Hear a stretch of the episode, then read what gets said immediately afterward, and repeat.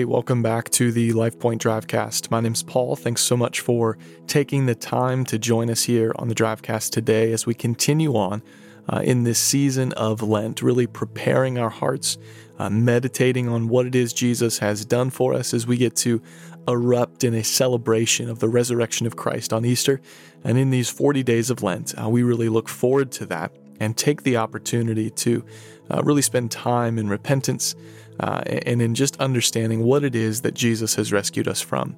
Today, we're really looking at uh, presence in, in, so many ways uh, and making the most of every opportunity. And the, the verses that we are really getting this from, Ephesians chapter 5, verses 15 through 17, say this Be careful then how you live, not as unwise, but as wise, making the most of every opportunity, because the days are evil.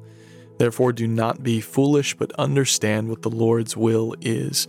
And I would maybe add to that 1 Thessalonians chapter 4 and verse 11 the apostle Paul says this, and aspire to live quietly and to mind your own affairs and to work with your hands as we instructed you so that you may walk so that you may walk properly before outsiders and dependent uh, on no one. And so uh, from the devotional content as always you can see this uh, within the app uh, really talks about how oftentimes we wear busyness as a badge.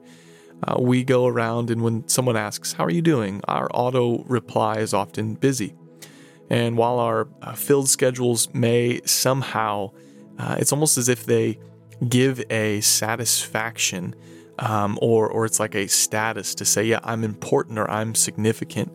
If we live in a constant state of busyness and hurry, if we're not careful, what can happen is we, we end up being a bit spiritually parched, uh, spiritually dry. Uh, we often agree to a life of endless uh, activities, a very, very full calendar, and we get so busy with activities and duties, um, some of them really good, some of them maybe not so good, that we really skip out on meaningful time with the Lord, uh, meaningful time with our family, with our church family. And so, again, to Ephesians 5's uh, point, uh, we need to make the most of our time. And sometimes making the most of our time is making more time for Jesus and less time for things that distract us and ultimately leave us feeling um, a bit scattered, uh, a bit thin, if we will. Uh, the famous quote from Bilbo Baggins I feel thin like not enough butter spread over too much bread.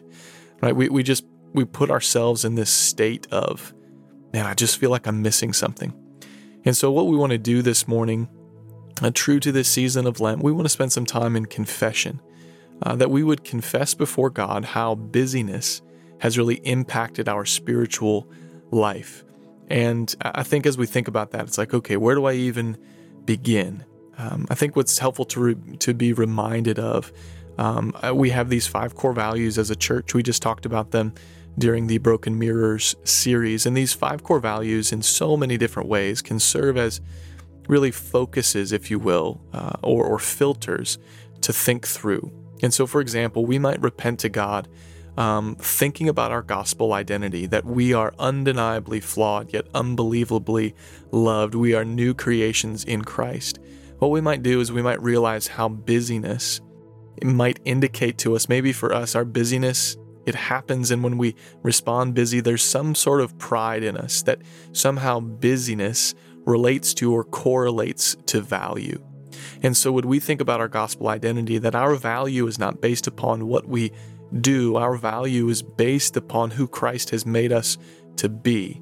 And so, we then can confess to God and we can say, God, forgive me of how I have made my value somehow dependent upon my calendar, dependent upon the things that people ask me to do, would you remind me that I am ultimately a new creation in you because of Jesus? Would you forgive me for for having any of my identity wrapped up in the things of the world and would you help me focus my identity on you? It's just one example. Uh, you could go into reaching priority or authentic community. I think so oftentimes we say, well, I'm, I'm too busy to go to group. I'm too busy to do these things, whether it's spiritual intimacy. I'm too busy to spend time in God's word. But you know what? We're probably not too busy to spend two to four hours on our phones every day.